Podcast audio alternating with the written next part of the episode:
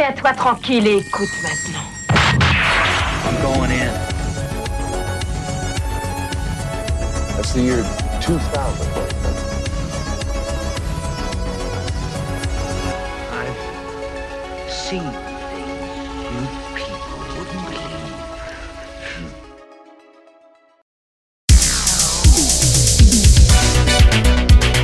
Salut tout le monde et bienvenue à un nouvel épisode de Betamax Break Room, notre dixième. Comme d'habitude, moi c'est Xavier et toujours à mes côtés, Basile. Salut Basile. Salut, comment ça va? Bah écoute, très bien mec, parfait, parfait, parce que encore une fois ce soir on va bien s'éclater. On va parler d'un film qui vient bien sûr des années 80, donc euh, je pense que nos auditeurs le savent tout de suite. On a une grande passion hein, pour ces années-là au cinéma. C'est ça, on ne se le cache pas, euh, clairement on aime bien euh, aller taper dans la décennie 80, euh, beaucoup de nos critiques ont été consacrées à des films de cette époque-là, et puis là ce sera pas n'importe lequel. Pas n'importe lequel, car nous allons faire Jack Burton dans les griffes du mandarin, connu en anglais par Big Trouble in Little China. Mais Basile, avant cela, on va parler d'un autre film qui ne date pas des années 80, mais qui rend plutôt hommage. Et nous allons parler euh, bah, du film qui est sorti il y a pas longtemps sur YouTube, qui se nomme donc Kong Fury. Bah écoute, ce film c'était un peu comme une sorte de surprise en fait, dans le sens où c'était pas vraiment le premier projet qui rendait euh, hommage aux années 80 euh, sous toutes ses formes, mais je pense que à date c'est vraiment le seul projet qui était euh, autant abouti et puis qui a vraiment été euh, suivi par les fans parce qu'il s'agit d'un projet qui a été financé en fait par du crowdfunding. Et ça a vraiment pas mal marché et le projet a suscité beaucoup d'intérêt à tel point que bah, il s'est retrouvé en fait à Cannes. C'est ça. Et puis euh, à tel point aussi que nous allons en parler sur Betamax Break Room. Ben oui, un long ça. métrage, mais on le qualifie quand même comme un- une œuvre d'art cinématographique. Bah oui, c'est ça, c'est vrai que c'est un peu exceptionnel. On a plutôt euh, l'habitude de faire euh, des longs métrages de cinéma. Là, il s'agit d'un projet vraiment différent. C'est un moyen métrage qui est sorti sur le web. Mais euh, on pouvait pas vraiment éviter d'en parler parce que vraiment, il a des qualités dont on va beaucoup parler pendant ce- cette émission. Et justement, c'est pour ça qu'on a choisi de discuter des aventures de Jack Burton dans les griffes du mandarin. Parce qu'il y a quand même euh, une comparaison qui est plutôt intéressante, non? Ben oui, c'est ça, c'est qu'en fait, bah, on a voulu finalement mettre à côté le film qui rend hommage et puis le film qui, par excellence, représente tout ce dont l'autre s'est inspiré en fait. Avant qu'on rentre euh, là-dedans, pourquoi est-ce qu'on ne parlerait pas rapidement des derniers films qu'on ait vus? Qu'est-ce que t'as vu récemment, toi? Alors écoute, un film que j'ai vu euh, récemment, bah, c'est un film mythique finalement, euh, et il se trouve que je l'avais vraiment pas revu depuis très longtemps. J'ai revu Scarface en fait de De Palma. Ah, t'as pas vu l'original? J'ai bien fait mes devoirs de cinéphile et à l'époque j'avais euh, vu l'original de Howard Hawks. Bon alors j'avoue, hein, je vais pas faire mon snob, je peux pas dire que le film de, de Howard Hawks m'ait laissé un très très grand souvenir. Non. Je l'avais vraiment vu essentiellement parce que je savais que c'était un classique et puis euh, bon bah voilà, Tu sens que tu faisais tes devoirs de classe, ouais. Voilà, c'est exactement ça. Je peux pas dire qu'il m'est vraiment euh, tellement marqué. Alors que celui de, de Palma, bon, c'est sûr qu'il est, plus accessible, hein, ça c'est évident. Bah, il m'avait quand même marqué à l'époque, et puis euh, là, je l'ai vraiment redécouvert avec euh, très très euh, grand plaisir. Et puis j'ai compris finalement pourquoi est-ce que il avait ce statut vraiment si si particulier, sans même parler. De tout cet engouement qu'il y a eu, euh, bah, notamment dans toute la culture hip-hop qui s'en est vraiment emparée. C'est assez étonnant puisque finalement De Palma continue de s'étonner de cette trajectoire qu'a suivi son film. Mais euh, en dehors de ça, je trouve que c'est vraiment un film qui est très fort parce qu'il traite de quelque chose qu'on a souvent vu au cinéma, évidemment le- les, vertiges du, rêve américain. Mais là, je trouve que rarement ça a été euh, montré de manière aussi aussi crue et puis aussi pertinente finalement. Voilà. Donc j'ai vraiment pris du plaisir à revoir ce film. Le Rise and Fall d'un loser Exactement, c'est ça.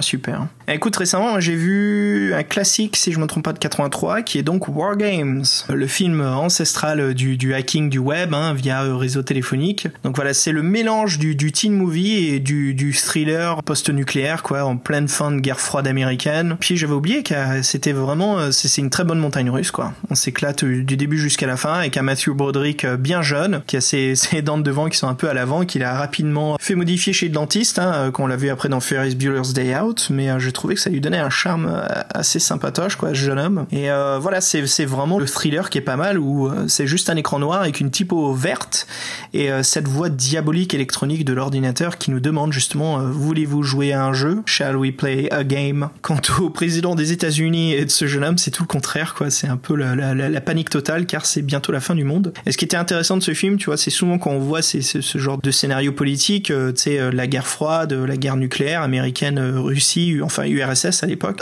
ce qu'on voyait, c'était plutôt le point de vue des adultes, tu sais, c'est de se préparer, de se défendre, de se construire des anti-bunkers. Et puis après, on a le point de vue de cet adolescent où lui, c'est plutôt dommage qu'il n'ait pas eu plus de temps parce qu'il aurait pu apprendre à nager. Donc, tu vois, c'est des petites choses comme ça dans le scénario qui m'ont bien fait sourire. Aussi une petite conversation où ils sont en train d'enquêter sur un scientifique qui est mort à l'âge de 41 ans et les deux personnages principaux nous disent ah ouais c'est assez vieux quand même. J'aurais dit d'aller se faire voir parce que 41 ans c'est pas aussi vieux que ça quoi merde. ah bon dit ça parce que pour nous c'est dans pas si longtemps. C'est ça quoi. Donc là ça m'a fait le problème. ça m'a fait un peu mal au cœur quand tu vois les deux ados qui disent ça ah ouais c'est vieux 41 ans. Mais euh, ouais, très très sympa comme film. Euh, bien sûr, ça a énormément vieilli. Hein. Je me demande comment est-ce qu'un enfant, tu vois, génération millénium verrait ce, ce film. Je suis sûr qu'on doit avoir des auditeurs de cette génération-là. Bah écoutez, si vous voulez nous écrire, nous dites ce que vous en pensez, parce que il y a pas mal de choses dans ce film qui sont vraiment des reliques du passé, quoi. Entre les gros serveurs à disque dur, euh, la connexion en ligne téléphone pour le hacking, justement l'époque où on pouvait se connecter via téléphone, même avant le minitel, tu vois, c'est toute cette technologie complètement désuète qui vient. c'est la poussière qui vient titiller notre fibre nostalgique, évidemment. C'est ça, les, les disques 3.5, euh, bref, le film était quand même assez chouette, une super, euh, super bande originale. Ah, voilà, vas-y, allez, on commence notre podcast, c'est parti C'est ça, allez, on va plonger dans nos aventures sans perdre plus de temps. Alors, commençons tout de suite par Kong Fury. Kong Fury de 2015. Alors, Kong Fury est écrit est réalisé par David Sandberg, qui joue aussi dedans avec Jorma Takon, Leopold Nielsen, Andreas Kalling et Ellen Young. Alors un petit mot avant pour expliquer qu'est-ce que c'est Kong Fury. Avant tout, Basile, c'est franchement une lettre d'amour aux années 80. C'est un hommage aux films d'action que ça soit les body cop movies, que ça soit les films de science-fiction euh, complètement absurdes. Et justement, ça parle de l'absurdité, euh, cette propulsion d'action qu'il y avait dans les années 80, qui sont maintenant quelque chose qui a complètement disparu. Et là, on voit vraiment une réanimation via ses couleurs vives, avec sa musique énergique rétro. Et là, tu vois, Basile, je te dis qu'une seule chose, c'est qu'il suffit de se rendre au Tech Noir, de se poser avec son Walkman et de regarder ce film en Betamax pour être à fond dans le trip visuel que nous propose Kong Fury. Ben, c'est ça. Alors, ce qui est vraiment euh, spécial, c'est que, euh, bah, comme je le disais au début, c'est vrai que bon, ça fait quelques années maintenant euh, qu'on a vraiment cette vague là de nostalgie euh, des, euh, des, années 80. là, je parle pas vraiment de, ce qu'on peut voir à la télé ou autre avec tous les revivals et, compagnie, mais là, je parle vraiment dans, dans le côté créatif. C'est vrai qu'il y a beaucoup, beaucoup d'artistes et surtout des, des musiciens, des compositeurs qui ont fait beaucoup de choses qui étaient complètement empreintes de la pop culture des années 80. Puis c'est intéressant de voir que on en avait déjà parlé un petit peu dans, dans de précédents podcasts. c'est intéressant de voir qu'il y en a certains qui euh, ont fait des choses qui étaient plutôt modernes et qui choisissaient d'intégrer à cette modernité euh, bah, ces sonorités très années 80, ce synthé et tout ça. Et puis il y en a d'autres par contre qui ont pris le parti de prendre les sons tels quels pour faire vraiment comme si ça avait été composé à l'époque. Et euh, c'est souvent, on peut voir justement sur YouTube des clips associés à ces musiques-là qui sont parfois simplement euh, en fait des bouts de vidéos prises, on ne sait pas trop où en fait, des fois on ne sait même pas où est-ce qu'ils vont euh, chercher euh, ces, vidéos qui ont été enregistrées sur des vieilles VHS perdues.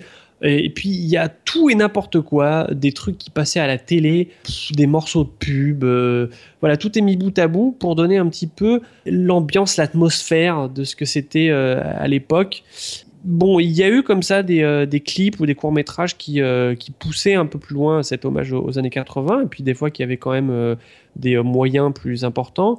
Alors, juste comme ça, hein, moi je vais citer un artiste que, j'aime beaucoup et je sais que toi aussi, comme Truth, qui par exemple bah, a pas mal de clips justement qui sont plutôt bien réalisés en fait, puis qui qui sont exactement dans cette mouvance-là, voilà, qui, qui essayent de faire du années 80 pur sans, sans que ça ait euh, vraiment des accents de, de modernité. Comme True, je trouve que c'est quelqu'un qui excelle dans le design, mais qui a une évolution depuis quelques années, qui change au point où ça devient plus de l'électro. Et je trouve qu'il quitte de plus en plus, ce qui est pas une chose négative, hein, mais quand on écoute dans ses derniers sons, on quitte un petit peu ce côté un peu électro 80s, tu vois, ces sons assez distingués euh, qui nous font penser au synthé d'époque. Si on écoute ses premiers albums, oui. Alors ce qu'on retrouve de Comme True, c'est tout le design en fait, euh, toute l'inspiration qui s'appelle euh, Memphis Milano. Tu vois tout ce qui est néon rouge, ces choses-là. Mais après, quand on retrouve d'autres artistes qui restent avec les synthés d'époque, comme une personne qui s'appelle Jupiter 8, donc Jupiter 8 que vous pourrez trouver sur euh, Bandcamp, fait de fausses bandes originales de films. On a beau chercher, les films n'existent pas. C'est tout le, le, délire en fait de, recréer cette ambiance rétro 80s. Et après on a d'autres artistes. Alors tu sais, on avait partagé le morceau dans notre dernier, l'un de nos podcasts, le numéro 8, quand on parlait de Cobra. Et on avait partagé justement un morceau de Actraiser. Et Actraiser, voilà, c'est quelqu'un qui reprend, euh, là c'est un morceau très dynamique, avec tu vois la Testarossa et des images de Miami Vice euh, en arrière-plan. Mais la musique, voilà, c'était une électro-techno très forte. On reconnaît les sons euh, des synthétiseurs des années 80, mais voilà, c'est des synthétiseurs assez modernes le son est bien traité. Comme tu dis, ouais, on retrouve tout ça. Et c'est un concentré, en fait, de toutes ces choses-là, du graphisme, de l'ambiance et de l'esthétisme des années 80 qui sont très forts. Et tu sais, on retrouve encore des choses, des codes qu'a créé, par exemple, Terminator. En fait, on aurait euh, peut-être toute la nuit pour euh, réussir à citer toutes les influences de... Euh, de Kung Fury parce que c'est vraiment un condensé absolu de toute la pop culture des années 80 euh, sous toutes ouais. ses formes. Ce qu'a réalisé Kung Fury, c'est de créer une identification années 80, mais qui n'est pas présentée en face de nous comme c'est une imitation d'eux. On sait très bien que le film nous représente le body cop. Donc le body cop, c'est euh, pour nos éditeurs, c'est comme l'arme fatale. C'est les films des deux flics qui travaillent ensemble. Bien sûr, ils ne s'entendent pas, et puis à la fin du film, ils s'entendent parfaitement. On a toutes ces choses-là.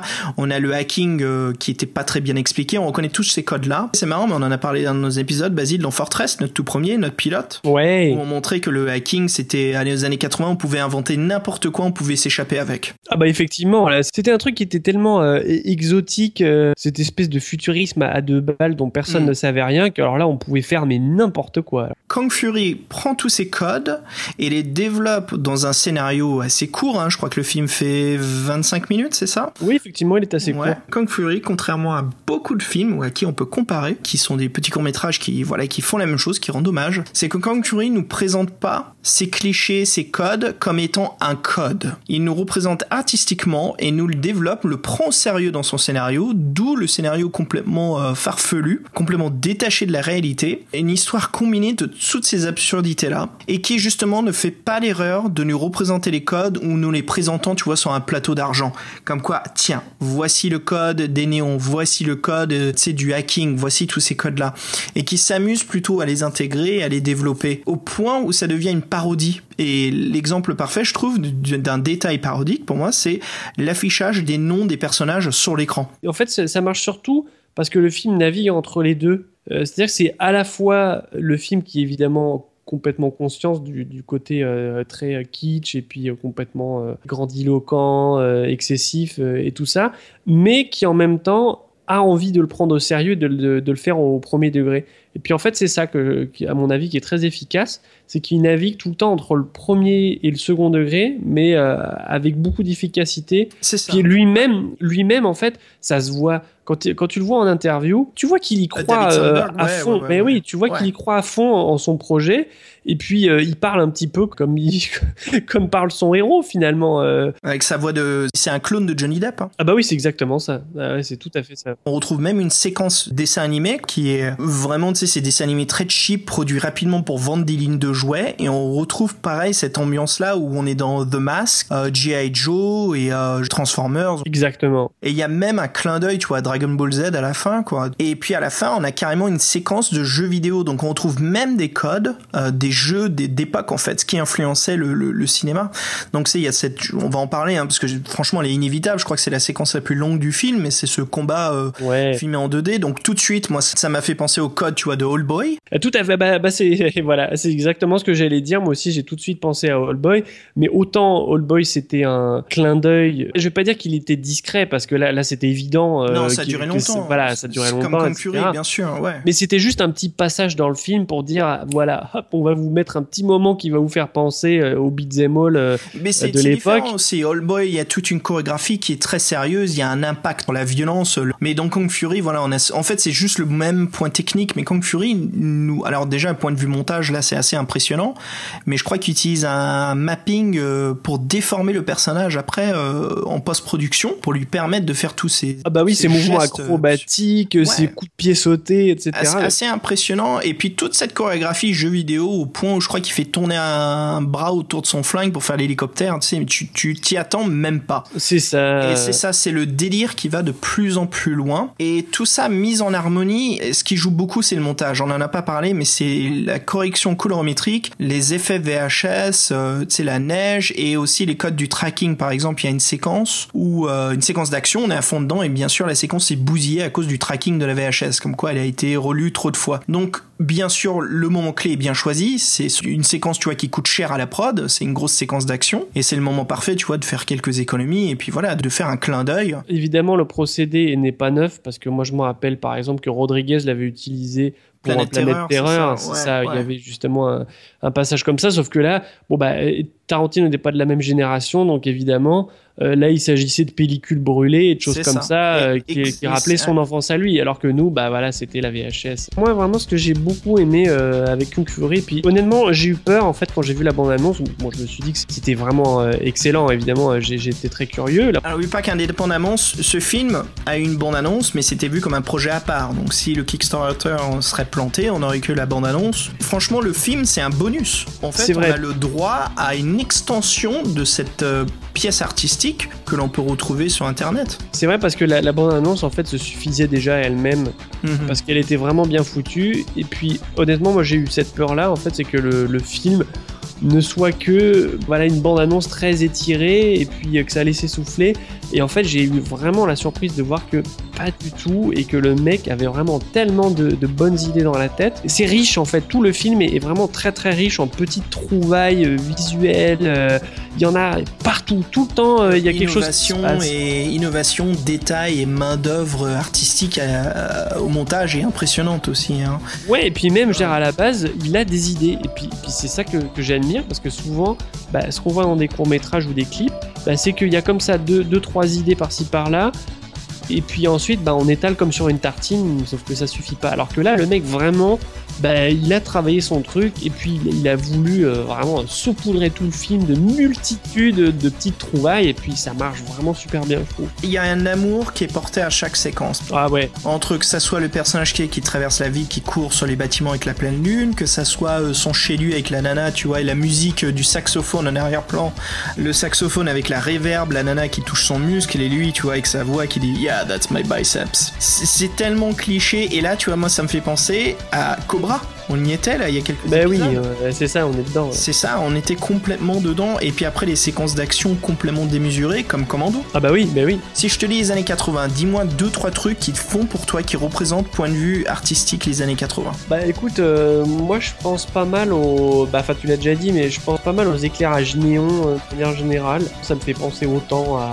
Je pas, par exemple, mettons à Highlander, euh, euh, même les films de Brian De Palma de la fin des années 70, début années 80, il y a tout le temps des, plans avec des salles complètement euh, surchargées de néons partout, où ça fait une sorte de lueur diffuse un, un petit peu, ça je trouve ça très très caractéristique euh, Beaucoup de ces, ces films-là sont vus comme des, euh, des bouses, des nanars en fait. des films de série B très clairement. Et c'est ce que nous représente Kong Fury, c'est beaucoup de séquences complètement abusives qui ne développent rien après qui nous nous font rire et qui nous amusent car ça nous rappelle les codes comme l'Uber violence, c'est tout au début, il y a un mec qui se fait euh, cribler de balles juste pour récupérer son poste, son boombox. Encore une fois, tu vois, c'est un peu ce code comme on voit dans bon, c'est plus des années 70, mais tu vois les les films de gang en fait dans la rue ou les méchants bikers, encore une fois, je prends des codes qu'on a déjà dit mais tu vois dans Cobra en fait, tous ces gangs de haches qui tuent sans cause. Sauf que la différence avec les années 70, c'est que bon, on traitait ça de manière plus euh, réaliste finalement. Alors évidemment, moi je pense à tous les euh, dans la veine de Dirty Harry ou encore le, le justicier euh, Charles Bronson, etc. C'est vrai que dans les années 80, on, on s'éloigne complètement de ce réalisme-là. Et puis c'est plutôt une sorte de, de violence euh, fantasmée finalement avec le, le loupard euh, qui est à chaque coin de rue euh, et puis effectivement qui a toujours une arme super puissante sous la main et puis qui fait n'importe quoi. euh, voilà. Donc c'est on est- on- Tu demandes comment ils font pour trouver ces armes-là. Bah oui, Qu'est-ce qu'ils font avec, quoi, surtout. Bah, vas-y, voilà, on, on s'est retrouvé à bien parler des, des codes hein, de Kang Fury, mais je crois qu'on a complètement sauté une rubrique, non? Ben c'est ça, c'est qu'en fait on n'a même pas parlé de l'histoire, du scénario du film, et puis c'est pour une bonne raison, c'est parce qu'en fait il n'y a pas vraiment d'histoire. Pour ainsi dire, euh, le script est complètement inexistant, et puis euh, bah, ça fait partie aussi de, de l'ambiance euh, du film, c'est que en fait on s'en fout pourquoi est-ce que les choses arrivent, c'est juste un gros prétexte pour coller des choses bout à bout, et puis on s'en fiche parce que comme c'est tellement bien fait, on n'a pas besoin d'avoir vraiment de justification scénaristique. Alors, euh, bah voilà, on, l'accepte, on le, prend tel quel, euh, et, ça va très bien comme ça. Moi, il y a des choses sur le scénario, ou plutôt des détails en fait, qui m'ont vraiment sauté à l'œil et qui pour moi étaient vraiment des codes. Alors, soit c'était des dialogues, c'est des choses très spécifiques qui font années 80. Un truc que je trouvais vraiment symbolique, euh, déjà, c'est à l'époque. C'est ce qui se passe, c'est, tu sais, quand Adolphe, enfin Hitler, pique le téléphone à un jeune homme dans la rue, ce jeune homme, il a une conversation via son portable. Et en fait, si t'écoutes la conversation, c'est un mec qui vient d'apprendre en fait qu'il est zéro positif au sida et qui dit ou à sa mère ou à sa copine euh, ouais ouais non mais c'est bon t'inquiète pas c'est rien. Hein, tu vois c'est un peu l'inconscience du virus du sida dans les années 80 Le clin d'œil est assez grossier, mais en, mais même temps, euh, c'est fait même pas vraiment euh, malvenu, parce que c'est encore une fois le réalisateur qui nous dit euh, Ok, voilà, bah c'était c'était ça à l'époque, alors évidemment, je vais pas te le montrer de manière réaliste, je vais juste te faire une grosse blague, mais, mais voilà, ça marche. D'autres choses que j'ai bien aimé aussi, c'est la, la fameuse séquence inoubliable de tous ces films-là. C'est le commissaire qui engueule son flic parce que justement il y a eu un abus de force. Ah bah oui, alors ça c'est le, C'est même plus un- cliché. c'est même plus un cliché, c'est l'ultra over cliché. En euh. fait, c'est une case oh à cocher si t'écris ces films-là à l'époque. Mais c'est ça, c'est c'est un passage obligé. Tu- tu- le film, ne peut pas être complet s'il n'y a pas cette séquence-là. C'est comme si on faisait l'histoire d'un super-héros sans origin story. C'est juste. Ah voilà, c'est ça, exactement. Voilà. Euh, Un autre détail, c'est le Power Glove. Fin 80, l'époque Nintendo.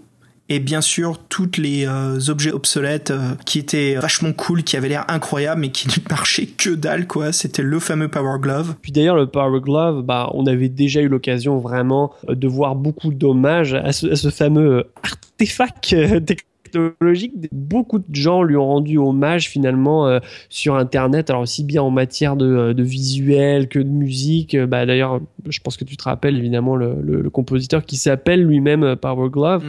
c'est déjà euh, un objet mythique et puis il ne pouvait qu'avoir sa place dans euh, Kung Fury évidemment. J'adore ce, ce plan. Alors ça, ça dure deux secondes, mais c'est parfait. En fait, c'est ce zoom là sur euh, le hacker qui vient de, Ouais, de ouais. revêtir le Power Glove et puis il prend la pause et puis il y a le gros zoom sur lui et c'est C'est ça. c'est juste parfait. Ça marche tellement bien. C'est ridicule et c'est euh, mais c'est parfait quoi. Un truc, tu vois, moi je trouve intéressant et qui est un peu bizarre dans le film, c'est la seule chose que je trouve mal placée. C'est la pub pour le téléphone portable. Ah oui, effectivement, ouais. Ouais, ça, c'était pas forcément nécessaire. Ouais, parce que c'est pas quelque chose qu'il y avait dans les films. Je veux dire, il y avait déjà le placement de produits. Ça se faisait, hein. Je veux dire, Stallone qui pique une, un Pepsi, tu vois, qui, qui prend la canette dans les mains pour qu'on lise bien les, les logos, tout ça dans ses films. Mais là, ouais, là, ça faisait vraiment, c'était, en fait, ça faisait comme les pubs, tu sais, d'information qu'on voyait à la télé. Tu sais, je t'enfilais euh, de temps en temps ces pubs années 80 où il y a un numéro de téléphone vers le bas et puis on te vend un produit, quoi, pendant 30 secondes. Ouais, c'est ça. Alors, on sent qu'il a voulu euh, aussi faire un petit clin d'œil à ce truc-là, parce que comme je le disais tout à l'heure, c'est vrai que ça, on le retrouve pas mal aussi dans, euh, bah, dans les clips associés à plus des, ça, à des hein. musiques Ouais. euh, rétro 80s, euh, etc. Mais pff, bah là, ça avait pas vraiment sa place, à mon avis. ça avait pas sa place. Je pense que la seule raison que c'était là, comme tu le dis, hein, non seulement c'est dans les clips, mais je pense aussi que c'est euh, justement euh, pour faire, euh, pas hommage, hein, mais pour montrer un code très important des années 80, c'était ces plans euh, de pack shot en fait. Tu vois, toute cette façon de vendre un produit, comment c'était montré avec la musique en arrière-plan, la tête des acteurs et toutes ces choses aujourd'hui qu'on ne peut pas faire pour vendre un produit. C'est tellement ringard, ça passe pas. Ouais, alors c'est drôle parce que ça me fait penser à un autre film qui a utilisé exactement le même procédé. Alors là, bon, bah, on s'éloigne des États-Unis, on va revenir euh, chez nous, euh, le pays du fromage. Enfin, je dis chez nous, sauf que moi je suis au Canada et toi t'es aux États-Unis. Mais bon, on est loin du, on est loin du fromage. on est loin, on est loin du fromage, effectivement. Mais, euh, Ce qui est en triste fait, d'ailleurs, ça me manque le fromage. Et en fait, euh, bah, je pense à la Cité de la Peur. Ah, rappelle-toi, ouais, euh, ouais, ce fameux moment où, euh, au moment de monter dans la voiture, Alain Chabat tout d'un coup commence euh, une pub. Et puis là, je trouvais que ça marchait très bien en fait. Voilà, parce que là, bah, c'est ça, c'est qu'il y, a- il y a cette pub qui fait irruption à un moment du, du film. on s'y attend pas du tout. Mais il faut dire qu'à l'époque, parce que rappelons-le quand même, ça date d'il y a 20 ans maintenant, la Cité de la Peur. Euh, c'était vraiment nouveau. Bah, jamais on voyait, euh, ça, même dans des films parodiques, c'est un procédé qui était quand même encore euh, vraiment original. Sauf que maintenant, forcément, ça a plus le même impact finalement. Euh, et puis, bah voilà, là, c'était le moment hors sujet. C'est ça, le moment hors sujet. Ouais. Bah écoute, euh, Basile, moi Kong Fury, je lui donne euh, 5 ninjas sur 5. Ok, bah écoute, euh, moi pour ma part, euh, je lui donnerais quatre moustaches ennemies de euh, Kung Fureur. Et ben en fait, c'est le nom d'Hitler, il s'appelle Kung Fureur. Ah, le Kong Führer. Non, non, super. Oh, t'es difficile, t'aurais pu lui donner 5 quand même. Ouais, bah tu sais bien que moi je cherche toujours la petite bête. Alors quatre ennemis. Auditeurs, si vous voulez vraiment euh, bah, découvrir euh, ce, ce film, vous pouvez le, le, bah, le voir directement sur YouTube, gratuit. Moi, je vous propose par la suite, je sais pas Basile si t'as eu le temps de voir le clip vidéo avec euh, David Hasselhoff. Oui, je l'ai vu. Et, bah c'est vrai que c'est pareil, ça c'est un autre bonus finalement qui va avec le film. Voilà, mais ce qui est intéressant, c'est que ce clip a eu aussi le droit à un tout petit court métrage qui se trouve à l'intérieur, où c'est un héros qui marche à travers une ruelle et qui descend un par un des ennemis qui sont vraiment des icônes, des antagonistes des années 80. Entre les euh, dealers de drogue avec les foulards euh, à la Vasquez dans les cheveux, les mecs avec les machettes et les masques de Jason euh, qui sautent euh, pour t'attraper en, coup de vol et qui finissent par se faire euh, tirer dessus au Uzi. Enfin, tu vois, il y a tous ces trucs là, quoi. Alors voilà, Kong Fury, bah écoute Basile, je pense qu'on pense tous les deux la même chose. On espère que David Sandberg continuera et nous proposera bah, de nouvelles pièces euh, cinématographiques, hein, de nouvelles œuvres artistiques, que ça soit les années 80 ou pas. Oui, bah c'est ça. Je pense que pour les années 80, il a quand même fait pas mal le tour de la question, donc on attend de voir la suite. Basile, avant qu'on saute à notre prochain film, si, bah, si on balançait justement euh, bah, le- la bande-annonce, parce que euh, même sans vidéo, elle est assez sympa à écouter, surtout avec les petits morceaux de musique qui sont présentés dedans. Ah bah oui, là ça me paraît indispensable. Bah voilà, on balance ça et puis on se retrouve après.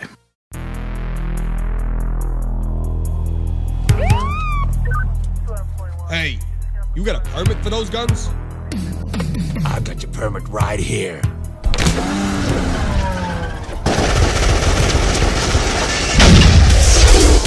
All units, we have an ongoing shootout at 24th and Northwest Street. I'm on it.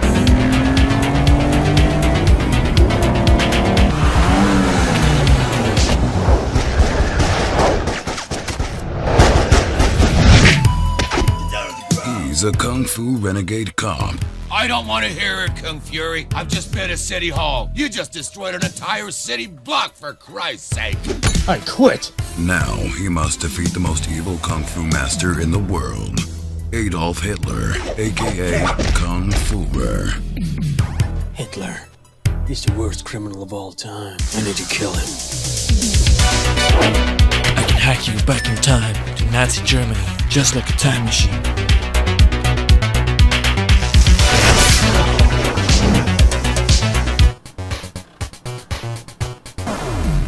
Oh no.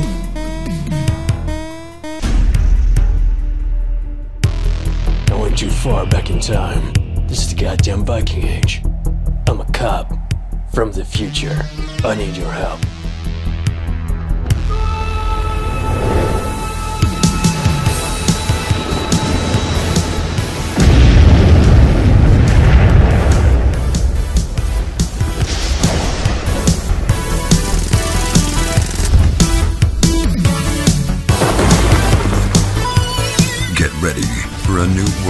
Unspeakable adventures never before shown in a motion picture.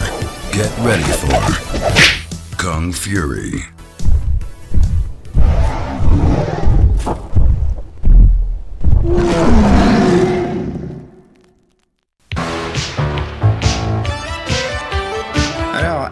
Deuxième partie de ce podcast. Voilà, on va discuter maintenant euh, du tant attendu euh, Jack Burton dans les griffes du mandarin, connu sous son nom anglais euh, Big Trouble in Little China. Alors, ce film date de 1986 et réalisé bien sûr par l'un de nos préférés sur ce podcast, John Carpenter. Le scénario été écrit par Gary Goldman et David Weinstein, avec bien sûr la musique de John Carpenter et Alan Howarth, qu'on va d'ailleurs passer en arrière-plan. Basile, ça roule? Oui, avec plaisir. et puis voilà, donc un film avec Kurt Russell, Kim Cattrall, Dennis Dunn et Victor Wong. Alors d'ouverture, qu'est-ce que c'est? Bah c'est un film d'aventure qui se passe dans les rues de San Francisco, qui introduit énormément de stéréotypes, on va dire, hein, de caricatures en fait euh, des légendes et des contes euh, chinois surtout, mais du cinéma américain. On suit, on peut dire, la mini-épopée d'un héros à travers une aventure qui sort de nulle part. Ouais, c'est vraiment ça en fait. Comme tu l'as dit, c'est vraiment les légende d'un autre pays, en, en l'occurrence la Chine. Bon, après, moi je suis pas spécialiste euh, dans le domaine, donc je peux pas vraiment le savoir, mais euh, ça, pourrait être finalement n'importe quel pays. Tout a été mis comme à la sauce euh, des États-Unis en fait. hein. On sent bien que Carpenter a juste pris quelques éléments folkloriques et puis qu'il les a mis à sa sauce pour faire vraiment son film très personnel quand même, très à lui. Ouais, l'antagoniste qui est vraiment une copie conforme du, du grand Fu Manchu, par exemple, avec les ongles très longs, la fameuse petite barbe qui se frottille quand il est en train de réfléchir, les tenues euh, des contes et légendes des vampires chinois. C'est exactement ça, tu, tu prononçais le mot euh, cliché, c'est ça, c'est on est en plein dedans.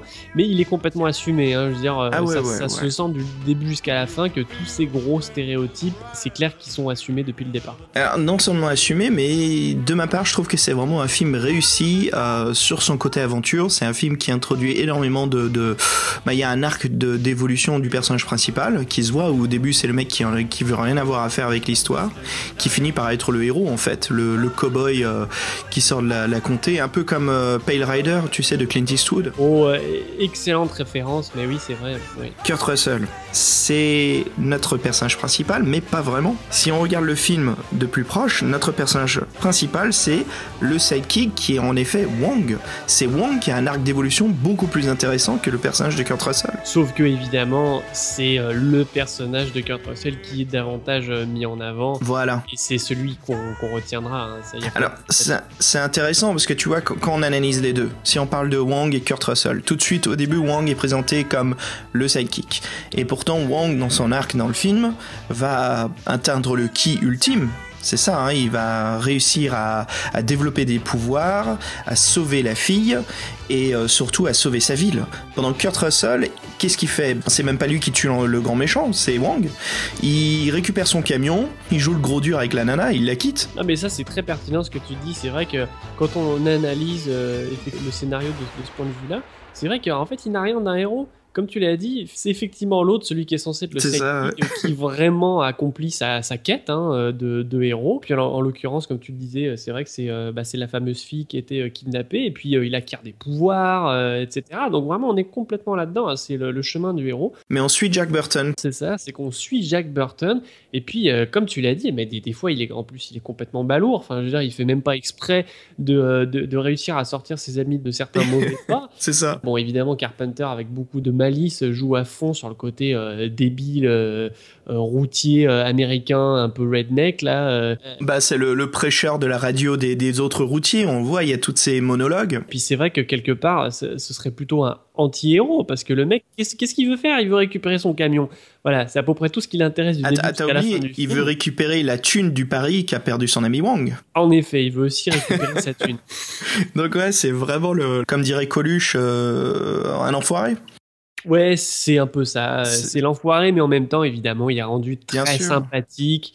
C'est le bon pote qui te joue des sales tours malgré que tu sais que bah, ça reste un bon ami. C'est ça, et puis le gars qui se plaint tout le temps, évidemment, euh, avec euh, son franc-parler. euh, on va revenir évidemment sur les dialogues du, du, du film hein, un peu plus tard, hein, je Ah, ça joue beaucoup là-dessus. Hein. Bah tiens, allons-y tout de suite. Euh, Basile, les dialogues. Alors les one-liners, quelques-unes par-ci par-là, hein, très bien placées. Et là, elles sont saupoudrées euh, tout le temps pendant le film. Là, on sent très bien que Kurt Russell est là pour euh, donner son avalanche de, de one-liner et puis ça marche très bien parce que il a le physique pour, euh, la, la voix pour, euh, c'est parfait, ça fonctionne à merveille. Et il a vraiment les dégaines de super-héros, hein. les bottes avec le couteau caché à l'intérieur qui sort plusieurs fois de suite. Et Carpenter, à la réal, tu remarqueras, nous montre à chaque fois d'où vient le couteau. hein. Ah bah oui, c'est très important. Voilà, ouais, ouais, il faut. C'est un peu comme le roi Arthur qui dégaine Excalibur. Il faut bien montrer parce qu'à chaque fois qu'il dégaine Excalibur, quelque chose d'important va se passer. C'est ça. Alors qu'en fait, des fois, bah, c'est vraiment pas à la hauteur de ce qu'on pourrait espérer parce qu'il il est pas si dégourdi que ça. Et puis finalement, euh, comme tu le disais, c'est son sidekick euh, qui, euh, qui est beaucoup plus puissant que lui en, en finale. hein. Le livreur, le livreur du Pork Chop Express qui se retrouve en plein combat entre deux clans surnaturels de Chinatown, avec euh, le gourou, le, grand maître antagoniste qui cherche à ressusciter euh, parmi les vivants et euh, pour absorber la vie des morts, si je me trompe pas, c'est ça? C'est euh, toute une complexité on n'a pas besoin en fait de savoir tout ça. hein. C'est un peu comme Indiana Jones avec les nazis. On s'en fout pourquoi les nazis veulent récupérer l'arche perdue. Tout ce qu'on sait, c'est qu'ils veulent la récupérer pour faire du mal. Ouais, et puis en plus, des fois, mais vraiment, euh, j'étais même euh, euh, surpris, oui, parce que je me demandais en fait, qu'est-ce qu'il s'est dit Carpenter là quand il a commencé justement à aller dans Ouais. ces complexités scénaristiques? Parce que vraiment, honnêtement, quand, quand tu suis vraiment le, le- le film sérieusement, euh, l'intrigue finalement est, est un, est un peu retorse. hein, des, des fois, euh, dans, dans ce que veut euh, le, voilà, le fameux vieux euh, chinois. euh, Ouais. tout ça euh, matiné de, de légendes et de machin, etc. Des fois, on est un peu perdu. Et puis, on se dit, ok, mais là, est-ce que Carpenter vraiment, bah, il l'a fait euh, un peu au premier degré parce que, parce que ça l'éclatait de faire comme ça Ou alors, est-ce que justement, il l'a fait en, se disant, bon, bah non, mais je vais, je vais faire exprès de faire un truc complètement tordu, mais en fait, j'en ai rien à fiche, c'est juste un prétexte pour mettre mes personnages dans ces situations. Des fois, je me suis demandé, hein, j'étais comme entre les deux. hein. Hein, on se pose la question parce que ça devient vraiment quasiment un, une BD, hein, un comic book comme on dirait, euh, au point qu'on rencontre son ami là, Egg Fu Yang, qui euh, fabrique des potions, qui est, tu sais, voilà, le, le mec qui touche un peu dans la fantaisie, mais du côté des gentils, pendant qu'on a euh, le, fameux, bon, je dis Fu Manchu parce que ça me fait penser à cette euh, référence-là, mais de, l'antagoniste, quoi. Ouais, c'est ça finalement qui est rigolo avec ce film, c'est que euh, pourtant euh, à l'époque, à cette époque-là, c'était pas vraiment quelque chose qui se faisait beaucoup, euh, mais c'est qu'on a l'impression effectivement de se retrouver à la fois dans une BD, un jeu vidéo et dans toutes sortes de choses. Euh, je trouve que maintenant, finalement, ça se retrouve un peu plus, euh, tu vois, ce genre de principe un peu de, de mélanger comme ça euh, des, des univers de supports différents, mais à l'époque, ça se faisait pas tellement. Non, donc- c'était vraiment rare. Par exemple, tu vois les séquences où euh, son ami Wang se bat à l'épée, tu sais, il saute et pendant le saut, ils sont en train de s'échanger des coups d'armes avant de réatterrir pour ressauter et se rééchanger des coups. J'avais l'impression de lire un manga. Ah bah ouais, c'est ça. Mm, Et puis aussi, évidemment, bon, bah, on sent que Carpenter, il a voulu mettre vraiment le côté très film de kung-fu. Hein, ça, euh, C'est un film de kung-fu avec un pff, j'ai la référence, mais qui marche. Hein, c'est le Dragon Ball Z. On a même la boule de feu qui est entre les deux personnages, quoi. Où c'est le- qui est le plus puissant des deux, qui va s'envoyer la boule d'énergie en pleine figure. Ah ouais, non, non, c'est vrai. Bah, bah, ça, c'est le côté vraiment euh, extrême oriental. Hein, euh, Ouais, ouais. Avec effectivement ces, euh, ces pouvoirs surhumains d'énergie. c'est vrai que c'est assez étonnant. hein, vraiment, c'est un, un mélange très, très hétérogène. Il n'y a pas beaucoup d'exemples à cette époque-là. Et tu vois certaines choses, j'ai vraiment oublié. C'est ce fameux monstre araignée qui se trouve dans les sous-sols de, de la crypte des, des méchants, qui, qui sert à rien, hein, faut le dire. qui gobe juste un gars et c'est tout, qui s'en va. C'est ça, il est là que pour ça. Voilà. Et puis on a aussi l'autre, le sort d'homme ogre là, qui surgit, et qui est un peu un comic relief à la fin. La petite blagounette rigolo, comme quoi c'est pas la fin pour Jack Burton, faut s'attendre à la suite. Évidemment, évidemment. Est-ce que tu savais, mais à la production, ceci devait être la suite d'un autre film un peu, tu vois, fantastique, euh, qui se tient un peu sur les bords du comic book. C'est donc euh, Buckaroo Banzai. Ah oui, alors ça c'est effectivement un autre euh, film très atypique des années 80 et je ne savais pas du tout que c'était censé être la suite de ce film-là. Alors tu vois, quand tu regardes des acteurs quand même forts en action, qui se débrouillent très bien, t'as Peter Weller d'un côté, et puis maintenant t'as Kurt Russell d'un autre, ça marche vachement bien, et on sent une connexion. Alors comment on commence à parler l'en- l'envers des, des décors de ces films, Basile on en parle maintenant, mais bien sûr, euh, les aventures de Jack Burton, c'est complètement craché au box-office. Je pense que tu, tu le sais, euh, c'est euh, le film où Carpenter avait eu un, un budget beaucoup plus conséquent que d'habitude. Ouais. Et euh, donc là, clairement, il s'en est donné à cœur joie. Mhm. Et dans certains autres films où il avait dû qui assez limité finalement, et puis qu'il avait dû faire tous les efforts possibles et imaginables pour euh, optimiser euh, les, les budgets ridicules qui. euh, C'est ça, ouais. Et alors là, c'est c'est un, c'est un peu bizarre. hein, C'est souvent une chose qui arrive avec, avec des réalisateurs, euh, c'est que quand, quand ils ont euh, tout de suite beaucoup plus de moyens que d'habitude, Mhm. bah, c'est comme s'ils avaient un petit peu du mal à, à gérer euh, ce truc-là. Et puis quand ils avaient été habitués finalement à vraiment faire exploser leur créativité avec des grosses contraintes, bah, tout d'un coup quand ces contraintes disparaissent, bah, là ils se retrouvent un peu perdus finalement. Et là, bah, c'est- étonnant comme ce film, effectivement, c'est vraiment lamentablement planté. C'était un, un énorme échec dont, à mon avis, Carpenter a dû mettre long- longtemps à s'en remettre. Je parle même pas euh, sur le point de vue euh, mental, hein, je veux dire financièrement.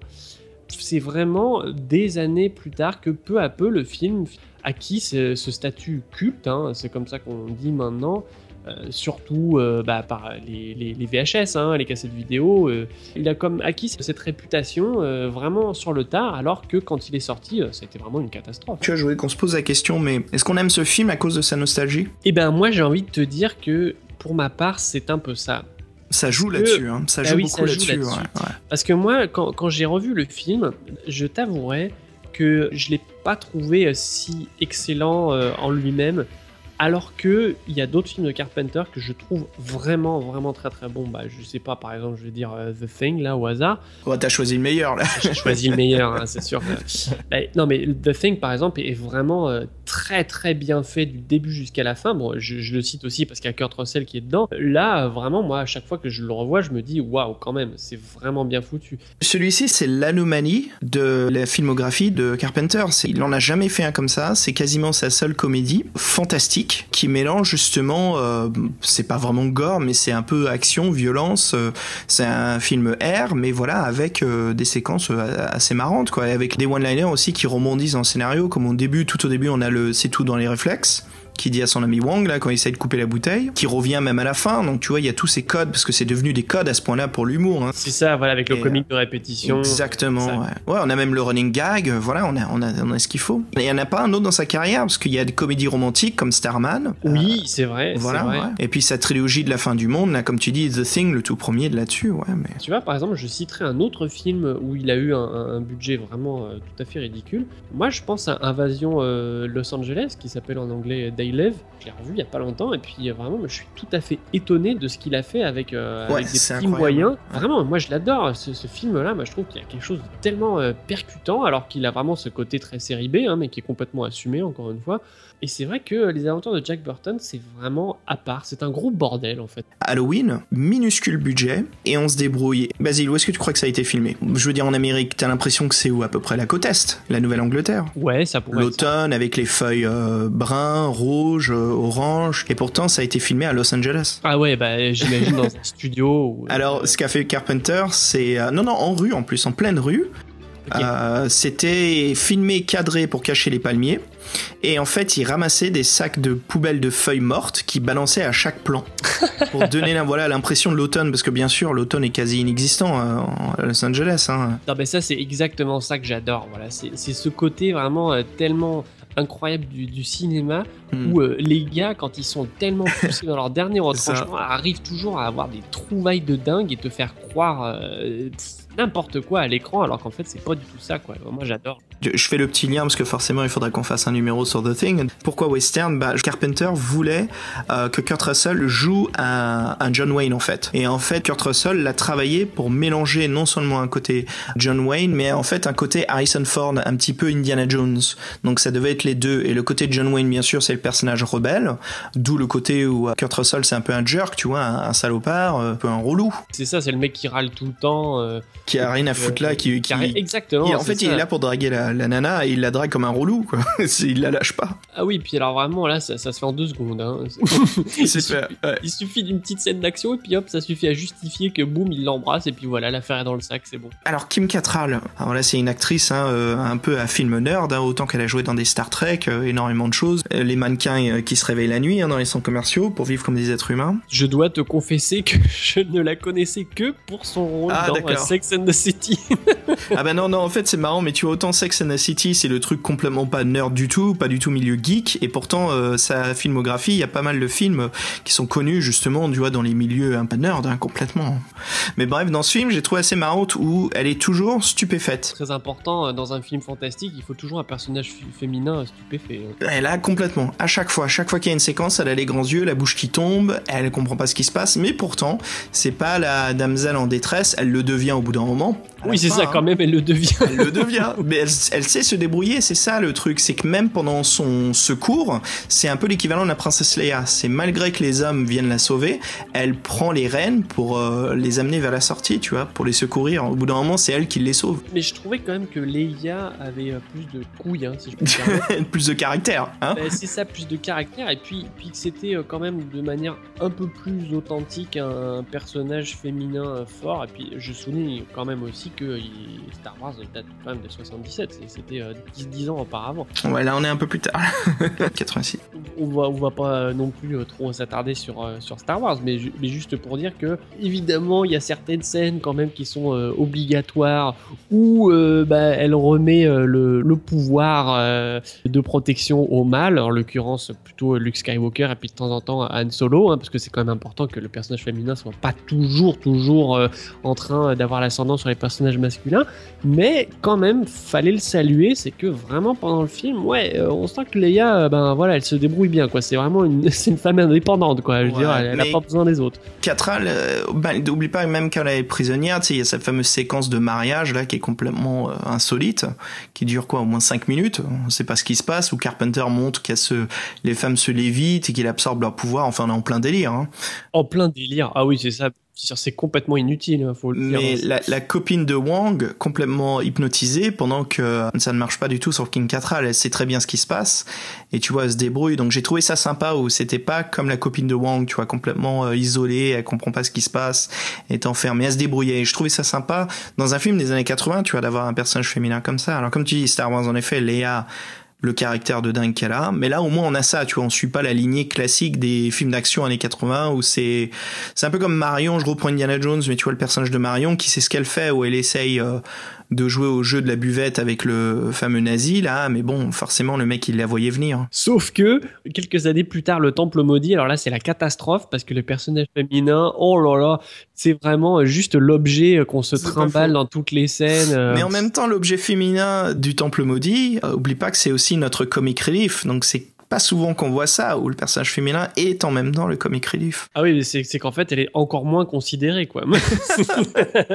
Bon, bref, on est en train de partir sur autre chose, Basile. ouais, mais bon, bon, tu, sais, tu sais bien, tu sais bien que quand on est parti, on nous, on nous arrête.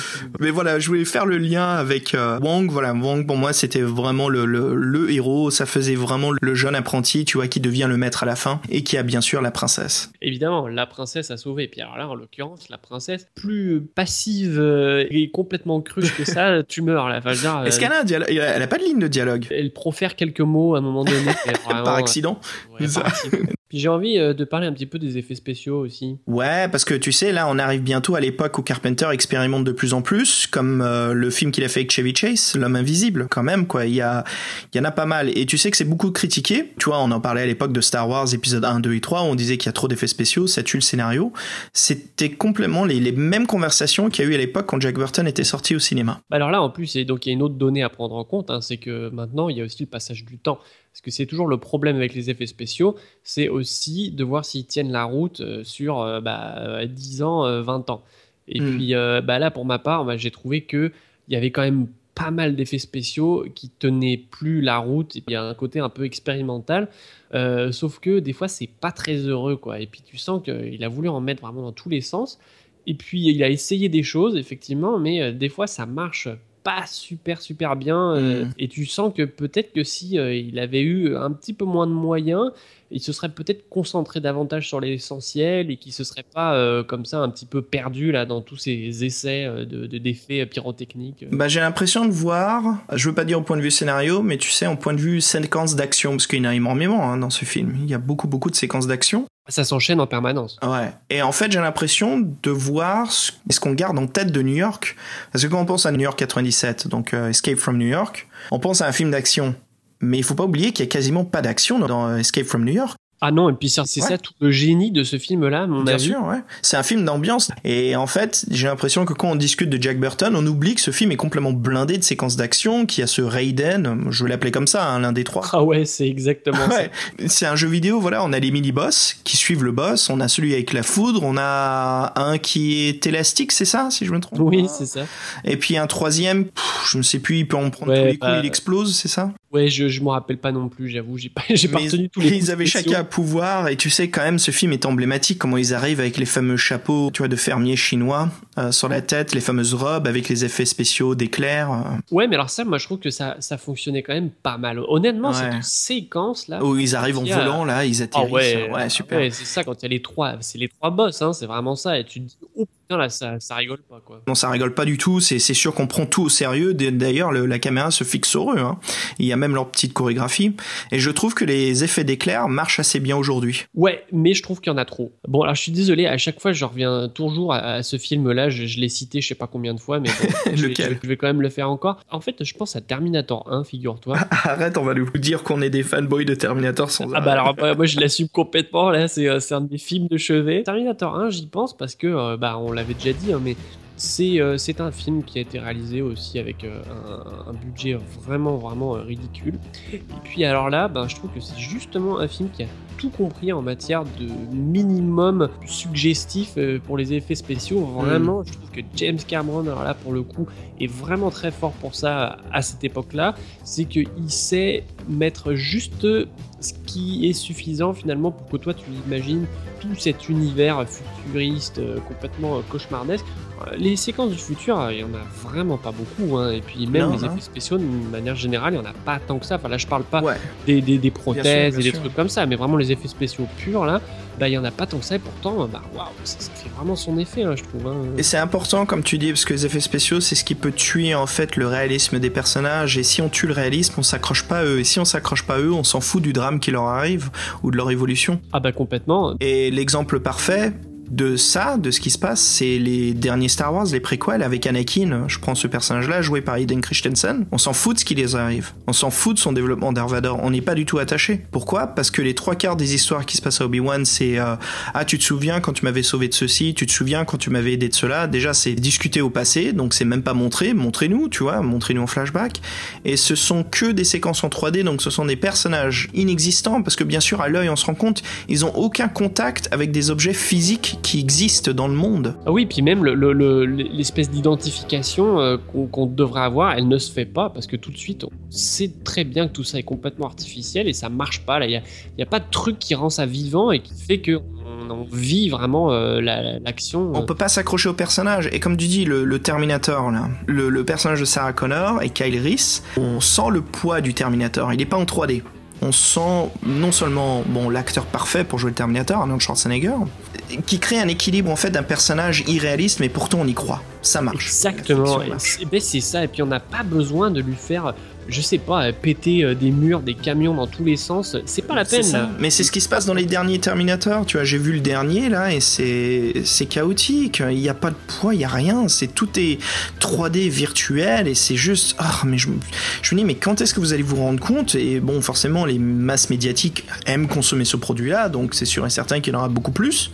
Mais je le regarde d'un point de vue d'analyser le personnage. L'antagoniste n'a pas de poids, il n'a pas de valeur en fait. On n'a pas peur et tu sens que les acteurs jouent la crainte, la peur et pendant que toi en tant que spectateur, t'en as rien à cirer. Ça devient euh, boring, ennuyeux. Il n'y a pas de tension qui arrive à s'installer. Exactement. Alors que c'était ça qui faisait la force du 1, Exactement, du début ouais. jusqu'à la fin, on est en tension permanente. Bon, je sais que Jack Burton, là, on s'écarte, parce que Jack Burton, bien sûr, ne cherche pas à créer cette tension-là, cherche plutôt à s'amuser, à passer un bon temps. On est vraiment dans une BD, tu vois, des années 90 ou 80, tu sais, tout est cool, euh, c'est sympa. On est très loin des BD comme les Watchmen ou les choses d'Alan, tu vois, de Grant Morrison, les BD beaucoup plus sérieuses, tu vois. On est vraiment dans le récréatif. Hein. Complètement. Et on a fait, on a fait un beau, un beau écart, là, non? Ah bah pas mal, ouais.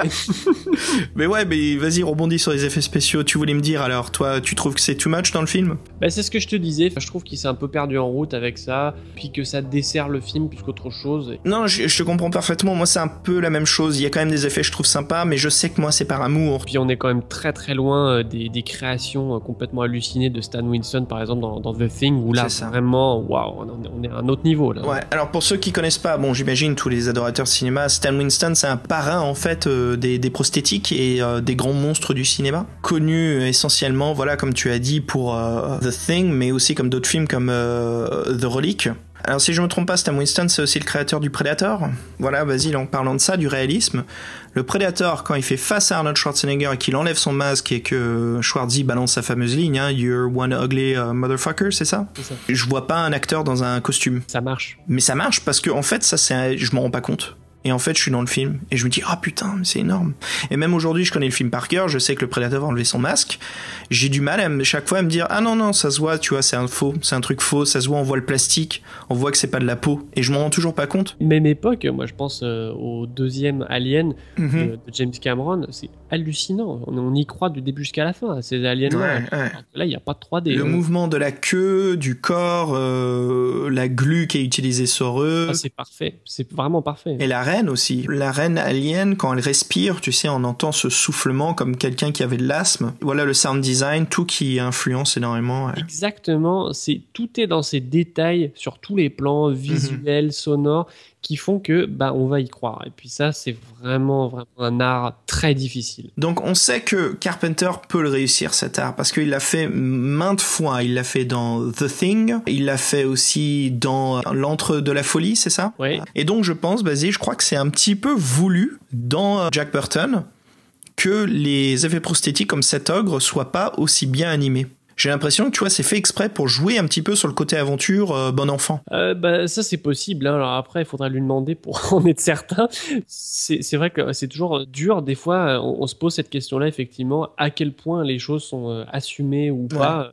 Des fois, euh, bah, on, on le sait pas. hein. C'est vrai que c'est. J'avais envie que tu me parles de la musique aussi. Ah, donc Alan Howarth et John Carpenter qui ont bossé aussi là-dessus. Excellente bande originale, hein, bien sûr les morceaux du Pork Chop Express. Donc Alan Howarth, c'est quelqu'un avec qui il bosse sur plein d'autres projets. Sauce au Central 13, New York 97. Mais Alan Howarth, c'est aussi un bruiteur du cinéma. Et par exemple, le bruitage de très grands films comme Total Recall de Paul Verhoeven, mais aussi euh, de Sam Raimi comme euh, L'Armée des Ténèbres, le troisième Evil Dead. Jusqu'à des films un peu euh, cachés comme, je sais pas si tu connais Tank Girl. Oh non, alors là, je connais pas du tout. Ok, bon, ça, ça, je te le conseille. C'est le genre de film où c'est tellement mauvais que c'est oublié, et pourtant, quand tu regardes, il y a un charme. Il y a quelque chose d'assez fantastique où tu dis, ah ouais, c'est Mad Max en humour, en comédien, voilà.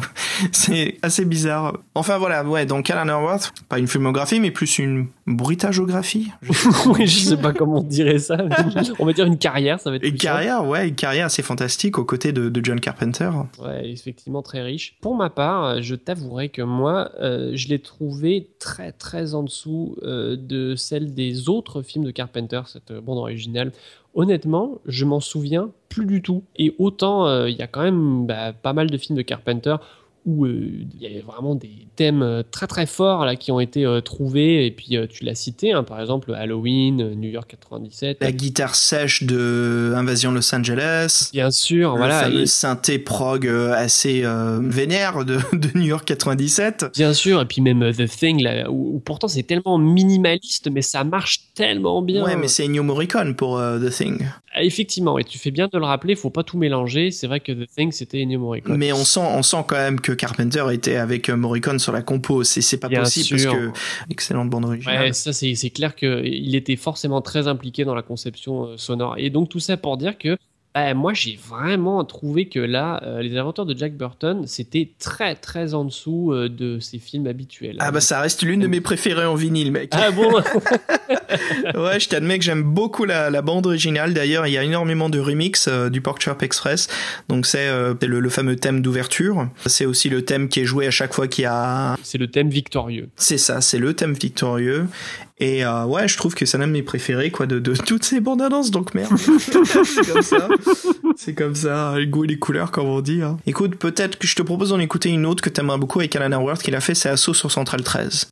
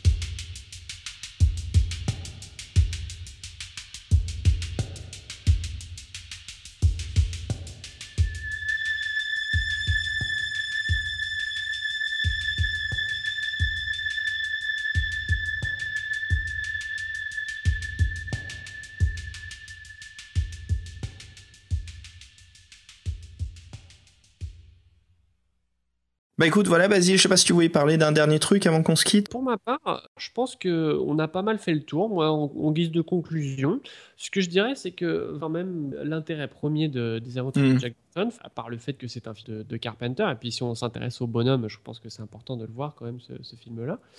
Euh, moi, je dirais que quand même, euh, ce qui est euh, sympathique avant tout avec ce film-là, c'est que bah, c'est vraiment un pur produit des années 80.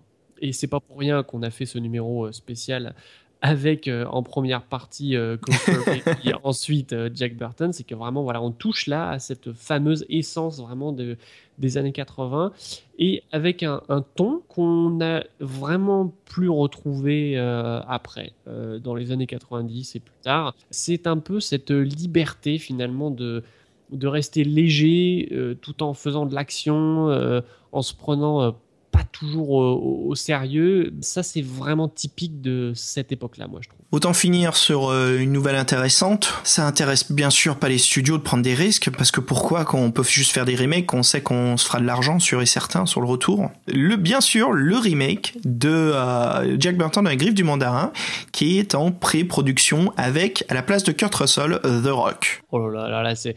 Bah, je t'avoue hein, que là, Dwayne là, Johnson, ouais. J'ai j'ai vraiment du mal à croire en, en ce projet. Ouais. Bah écoute Basile, juste pour dire, bah voilà, on verra ce que ça donne ce, ce remake hein, dans quelques années. Mais euh, pour finir le podcast, écoute, je, la mauvaise nouvelle euh, il y a quelques semaines, voilà, c'est le décès de Roddy Piper qui jouait euh, Nada dans Invasion Los Angeles. Génial, hein, d'ailleurs, ce nom, Nada. John, John Nada, ouais.